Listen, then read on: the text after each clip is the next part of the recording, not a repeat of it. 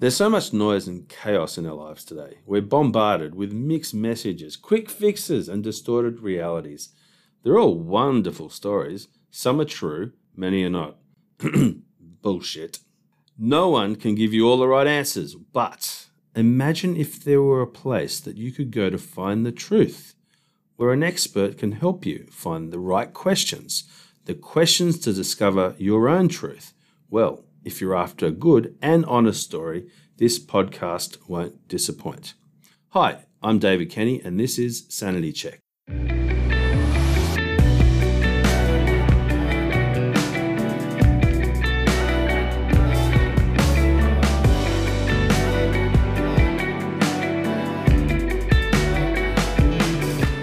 In 25 years of business, I know that hiring people launching products, allocating capital, selling, and managing yourself is no mean feat.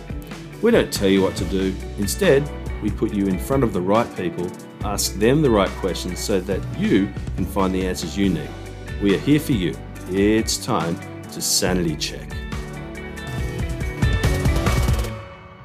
Okay, guys, well, uh, welcome to another Sanity Check podcast. And today we are particularly excited. We have the absolute infamous, uh, sometimes referred to as a godfather of growth hacking. Uh, he is, uh, where do you even start to introduce this guy? Uh, and, and probably just to do justice to the rest of the interview, so we fit all the stuff he's done in, uh, we're going to do a fast five. So, Sean Ellis, he's a very creative dude. Like, he's, he's an author. In fact, one of my favorite books, I've read it three times. Go buy this, it's very good. Hacking Growth. Uh, he's also a podcast producer. He's got his own podcast called the Breakout Growth Podcast. He's an angel investor. Uh, he's also been the head of marketing for uh, Dropbox, Eventbrite. His own company, Qualaroo's, had marquee customers like Amazon, Intuit, and Uber.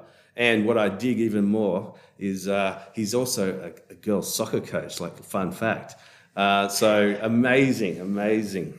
So where do we start with um, with Sean? Like probably, obviously, you, you want to hear about growths, but I might just ask the first question, Sean, because we know we're going to talk about growth today. But what are you focused on right now, and why? So my my main focus right now is uh, called GoPractice.io, and it is it, it, aligns with my passion that I've had for a long time, which is how the heck do you teach this thing called growth or growth hacking and I I've I've done everything from you know the book that you showed to video courses. And to be honest every day I talk to somebody who's like man I read the book. I've taken courses and I'm still struggling with this. And so I think I, I found the holy grail for teaching growth which is actually using a simulator kind of like a a flight simulator, how pilots learn. And, you know, in, in wartime, soldiers do or prepare for wartime with like uh, like fighting simulators, medical doctors use medical simulators. So this is really just a simulator for going through the process of building a company and a product and growing that product. So everything from, you know, does anyone like this product? So it's it's built on top of data where you can actually track their behavior, see see what's happening in this imaginary world of this uh, product that you're launching, and then communicating with colleagues and uh, it's it's it's essentially it's everything that you would go through in real life except that you can make mistakes and not have huge multi-million dollar consequences and career ending type things but you can learn from those mistakes and, and get a lot better at growth. So that's that's what i'm focused on these days and i'm super excited about it. So it sounds like you've got sean ellis in your pocket here guys. Go check it out. Um, so um, so obviously we're going to talk about growth. Growth hacking it's an expression you framed I can, I mean, unless you've been living under a rock, maybe you haven't heard of this or even seen this book. But um, Sean, can you tell us a bit about what it is as well, just to, just to lay the groundwork a little bit for us? Sure. So, for anyone who's done online marketing, they're going to recognize that uh, testing and measuring and iteration is a really important part of online marketing. But for anyone who has had customers who have a really hard time converting after you bring them to the site as a marketer, you'll recognize that uh, growth is a lot more dependent than just on bringing people to the front door of a website. So, growth hacking is using that same test learn process, but doing it across all parts of the customer journey. So, how do you acquire? How do you convert? How do you get them to an experience where they actually want to come back more often? How do you build that engagement and that habit and how do you get them to refer other people monetize. So essentially it goes beyond what most typical marketers have the authority to do to something that uh, touches the the product team the engineering team and it's just rapid iteration to learn how the heck to accelerate growth of a product and get people getting a lot of value in uh, from from experiencing that product. So the, the questions you ask yourself um, because the quality of the questions is really going to it's really the inputs. So what are the sort of questions you're asking yourself when you go into a company or and you, are trying to work out okay well, how do they hit this you know elusive growth? So if that's a question that i would ask as i go into a company i mean the, probably the first question that i would ask is um, do they actually have any growth? And uh, especially in the startup world because everybody's kind of killing it till the day they they close the door on the business. So um, that's a yeah the first thing that i'm looking at is do they actually have growth? So i would i would want to actually be able to see uh, reports and data. And sometimes even that data can be misleading because you can look at reports that show we have a whole bunch of registrations and or maybe even active users are growing like crazy. But if they're spending tens of millions of dollars to drive active users that are generating a small fraction of that that's not at least that's not sustainable growth. So some of the really important numbers to look at would be like retention cohorts. So mm-hmm. for if I bring in 100 customers or 100 users on a product, two months later, how many are still using it? Um, or I can even sometimes shortcut because they may not have those metrics in place. I can just ask, give me a list of people who are using your product, and I, I'd like to either through a survey or talking to them, ask them is this product important to them or even one, one way that i've worded it that's been really helpful for me is how would you feel if you could no longer use this product and if they tell me I, i'd be kind of disappointed then there's a good chance they're going to stop using the product. So I'll give you an example of one company that I went and worked with in the really early days, um, a mobile app called Lookout. I went there and I had committed to working with them for six months to kind of go through a, a go-to-market approach. They had the first product out there. They had some some users on it, but it was kind of pre-scale for the business. They just raised their first money, and I went in there and I ran that survey I mentioned, and it came back as only seven percent of the users said they'd be very disappointed without the product. And I thought, gosh, why why didn't I ask that question before I committed to six months? But we got it to forty percent in two weeks. And what we did was we just asked those seven percent what's the primary benefit that you get from this product? And we found that those 7% were focused on just one of the key attributes of the product. And it was an app that had kind of multiple apps in one. And so all we did was we repositioned around that core benefit to build a promise of what this product's going to do for you based on what users told us it was doing for them. So it was just kind of crowdsourcing that Six months later, it was up to 60% of all users said they'd be very disappointed without the product. And I think it, it hit the billion dollar valuation on a, on a fundraising round. At least it was reported in the press at a billion dollar valuation within about two years of that business. And so I'd be, I'm, I'm generally really focused on who says they'd be very disappointed without this product.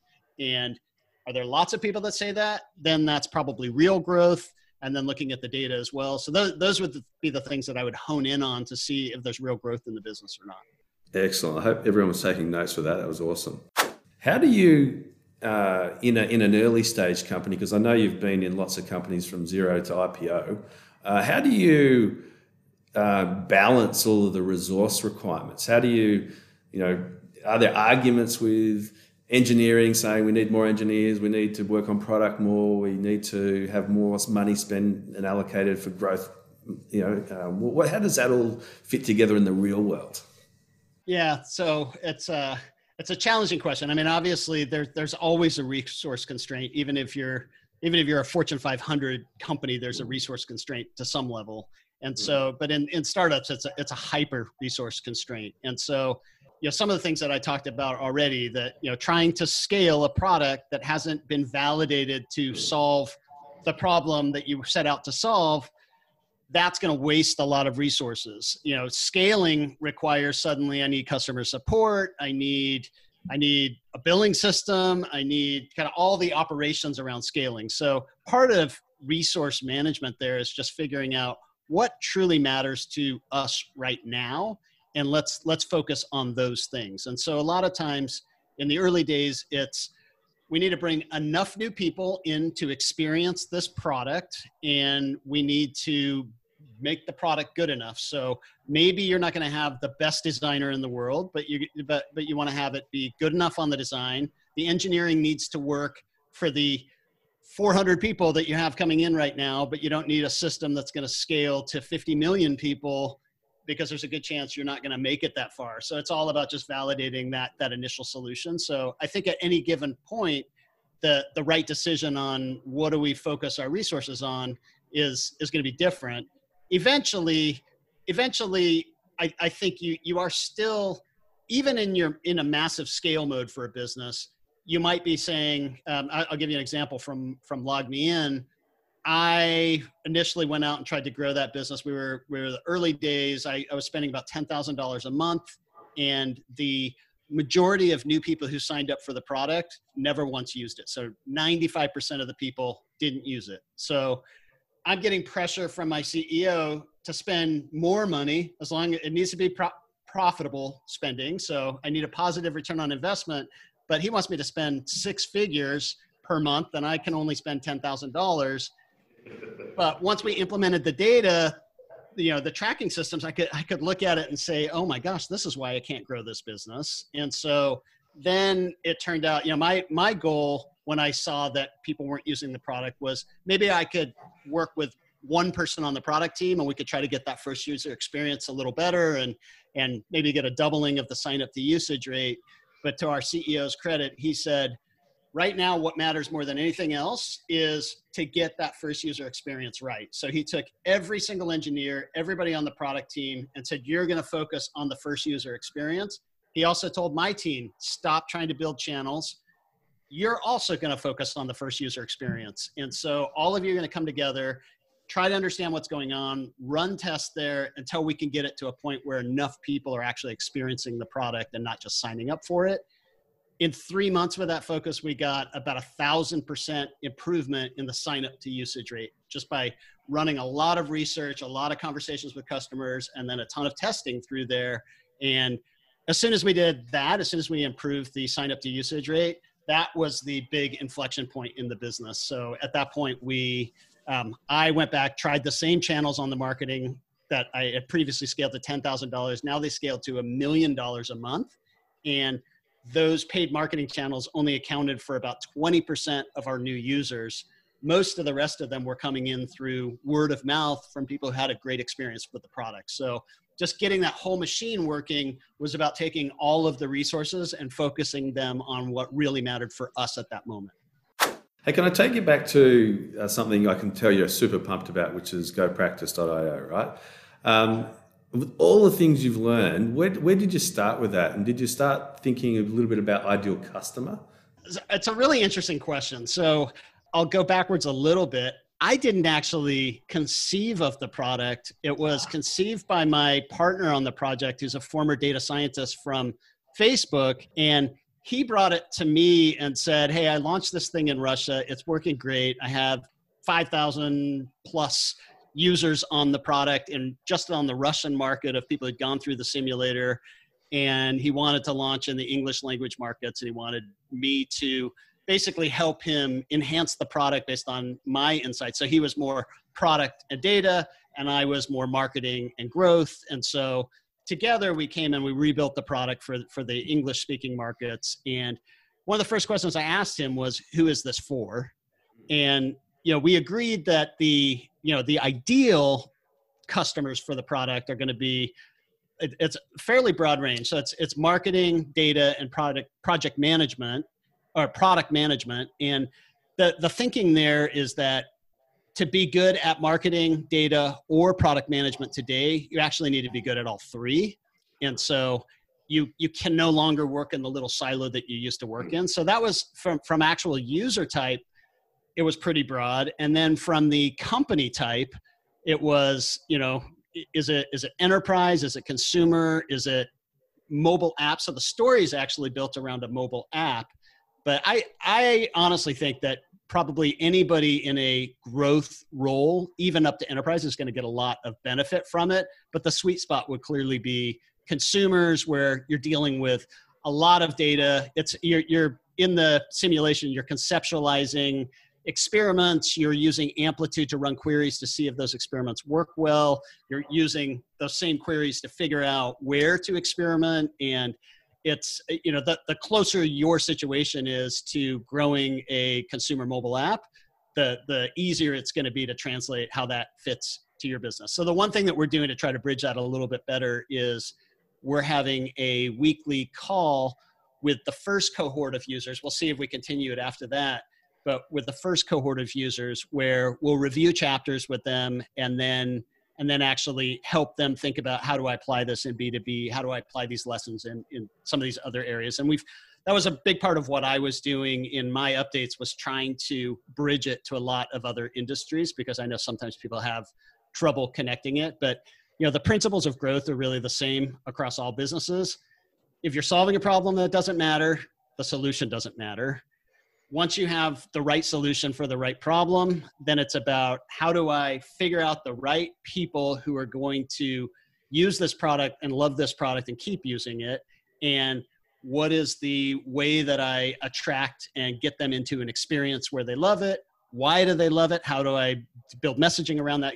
All of those things are, are whether you're doing b2b or b2c are going to be pretty similar. You're going to probably have slightly different channels and more touch points in b2b or enterprise sales where you now have a customer success team and maybe a sales team but it's still all with the mindset of i don't know a lot going into it and i don't know it until i prove it through through testing experimentation and data so, I mean, you basically, I think this is the way I've read read this and listened to you. There is that this is a great product for what I'm calling almost wartime. We're really in this dramatic period that no one's ever experienced, and we're we're not sure where the world's going. We're not sure about capital allocation and and availability, etc. So, you know, helping people um, understand what to do with less resources. It seems to me like this product could really be really a good fit for that. And I think there's some some actually pretty good sort of theoretical information out there mm. today to to sort of all, all the things that I've been talking about. So whether it's in the book hacking growth that, that we wrote or a number of other books out there this mm-hmm. this idea that you have kind of a customer development process that gets you to product market fit and then you you dial that in and you don't scale until you until you have that um, I think the challenge is is that you you can't kind of learn on the theory. It's it's the practice of yeah. running lots of queries to figuring out the right questions to ask of your data system, pulling out that information, based on that information, making the right decisions. And it's this iterative process that actually takes a lot of practice to dial in. And when you're in wartime, you can figure out some of it. And, and really, up until this point, the only way to really learn this stuff was through experience. And fortunately, you know, go practice. The idea with that is that you you get the experience without the risk of you know a multi-million dollar failure or career risks if you make mistakes. And you actually have built-in kind of virtual mentors in the product to tell you where you're making good choices and, and maybe not so great choices. Almost like an MVP for CMOs. Fantastic.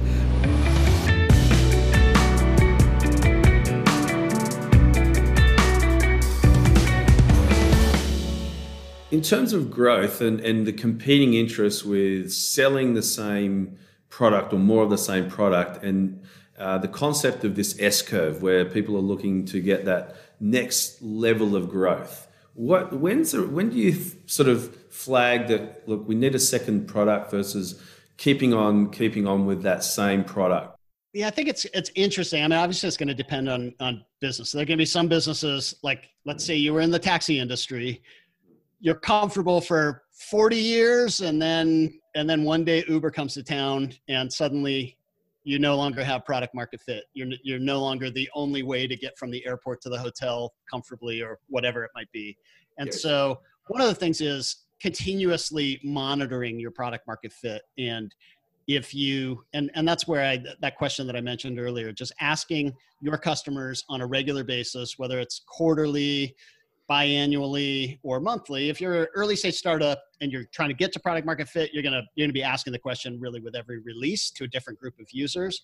but for for more established companies maybe quarterly is okay and just asking a different group of users each quarter how would you feel if you could no longer use our product and being able to track if you're if you're at 60% of your users saying they'd be very disappointed without your product and then over time you're seeing that go 40% 30% it means alternatives are emerging on the market and you either need to take your product and and start innovating pretty quickly to differentiate yourself from all of those alternatives or you need a second product to try to address your um, your your lost sales that you would have had. And so I, there's one company that i interviewed out of london that I, I was really impressed with on this and it's, it's a company called resi and um, I, I interviewed their ceo and one of the things that she did so they basically have this platform for residential architecture and so there's a lot of pieces to that. So you could you could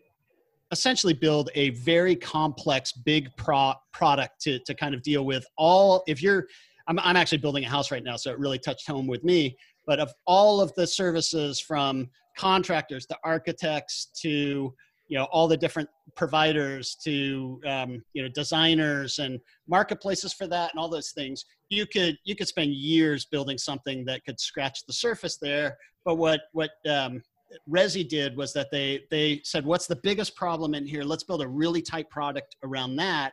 And once they had that dialed in, they normally what you see in startups is that you have this team that sort of finds product market fit and then slowly they get marginalized or replaced by the operators. Now we can afford the really experienced operators and then so you know those are the people who start complaining oh, it's not the company I joined. This place used to be fun. Now it's just a bunch of numbers and operations. So she's found a really good way to reconcile that, where she actually has that initial kind of discovery group is always developing the next extension of the opportunity that she originally set out to solve. So as soon as they dial in product market fit in a new area, then now you put the ops people on fulfilling that opportunity. And so she's she's constantly taking kind of uh, I, I, say this as as an ADD person, but kind of the ADD group that gets bored really quick with the with the operations side of things. They get to be explorers all the time and figuring out that next opportunity.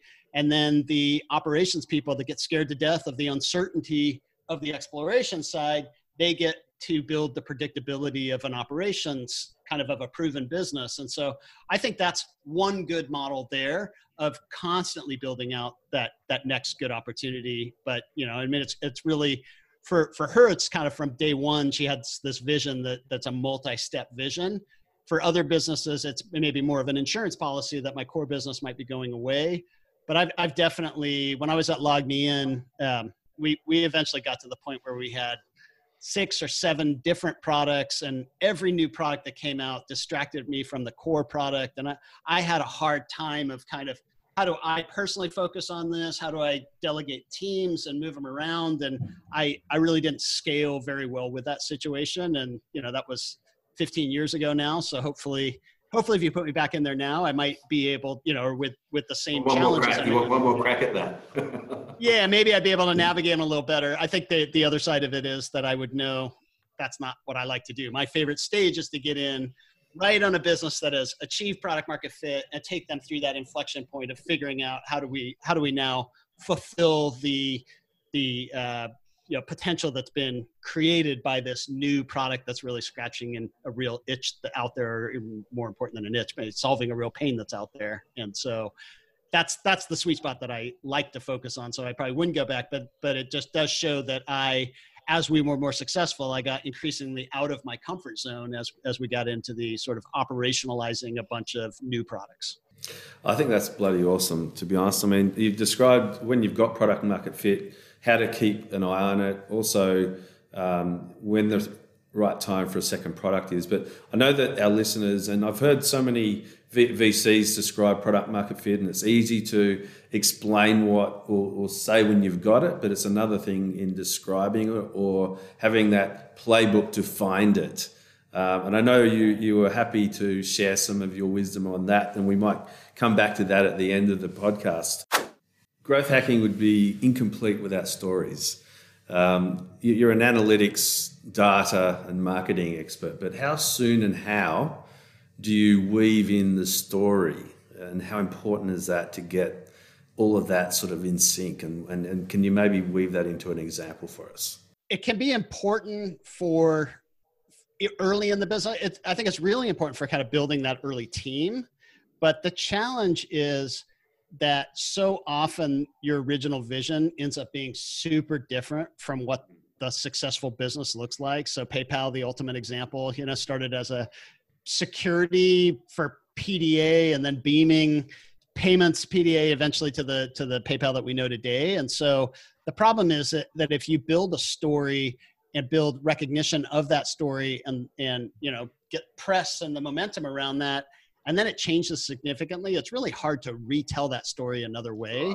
And so for me i would tend to layer the story on the back end of validating that people who who even if it's really inefficient how we've acquired you know so maybe, maybe the the first group of people costs five times more than we'll ever be able to generate revenue from them but we know we nailed it for them. So then then it's how do how do we cut their cost you know of acquisition by by 10 times or 100 times so that we know we can profitably grow that market. So you know being really efficient and telling a story that creates a lot of demand and interest if it's if it's not based on something that the product truly delivers well on that really matters to those people it's it's not going to matter. So i think what you start to see is companies like um, like uh, airbnb or uh, or ebay a lot of times the the the story that you hear about those companies are are almost are almost um, adjusted after they figure out the business. And then and then it's a narrative that overlays it nicely. And there's probably a few tweaks to what the real story was. And but it's probably close enough that it's not like a total lie and made up but it but it's one of those things that the the narrative needs to ultimately support what the product's great at. So final question Let's say you lost everything tomorrow. Using just the lessons you've learned, what would you do next? And how would you rebuild? Uh, I would probably go out and seek a product that has, you know, early product market fit. And as long as I had a really, you know, good chemistry with the with the team, you know, if, if you don't like the people you're working with, then that's life's too short for that. So I'd rather just go on food stamps. Um, but uh, but assuming that I that you know, I, I would just be seeking what's that what's that product that has some really passionate users on it, and knowing that if if the product has some passionate users on it, particularly if if they've raised a little bit of venture capital, so a venture capitalist did some market sizing to believe that that this investment could pay back yeah, a million or five million or however many millions of dollars that they've put in it, then you know market sizing is a, a pretty hard exercise a lot of times. So I like to take that combination of of venture capital to to validate that they think the market's big enough, with mm-hmm. even just a single person that says, "Oh my God, I can't live without this product." And then from there, hopefully, a handful of people that say, "I can't live without this product." And then it comes down to execution. I'd have a lot of confidence in my ability to connect the dots on a big market and the product and the people who are already passionate about it. But it, but it's a lot about just learning every single thing I can about those people. What were they doing before? How did they find the product?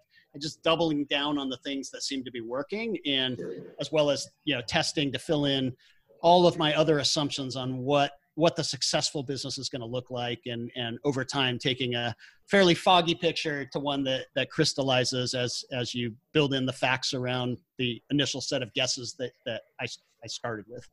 One of the things you you very graciously said you'd do you'd share with us later um, these seven questions that um, uh, you can't possibly mentor everyone in the world sean um, but the seven questions that you ask yourself or you would ask people when you meet them about growth. And, and really obviously they can read this book and i highly encourage that they do this and sign up to your podcast. Um, but that seven questions I'm, I'm sure which is the, the, foundation of this podcast which is saying what are the right questions to ask so you can go faster and make less mistakes? So i really appreciate that. Sean thank you very much for joining us on sanity check today. It's been an absolute pleasure speaking with you. If this guy doesn't know how to grow your business, nobody does. And I just think you're a superstar. Excellent. Well, thank you. That was that was fantastic. I hope you've enjoyed today's episode. I did. But hey, it's not about me. If you found it helpful, we're only warming up. So if you've got a friend or a colleague who you think needs a sanity check, do them a solid and share this with them. And if you enjoyed this episode, I'd really appreciate it if you could give it a review. This will help us reach more people and make sure we get it right for you. I'm David Kenny, and I'll be back in your ears next week for another sanity check and done.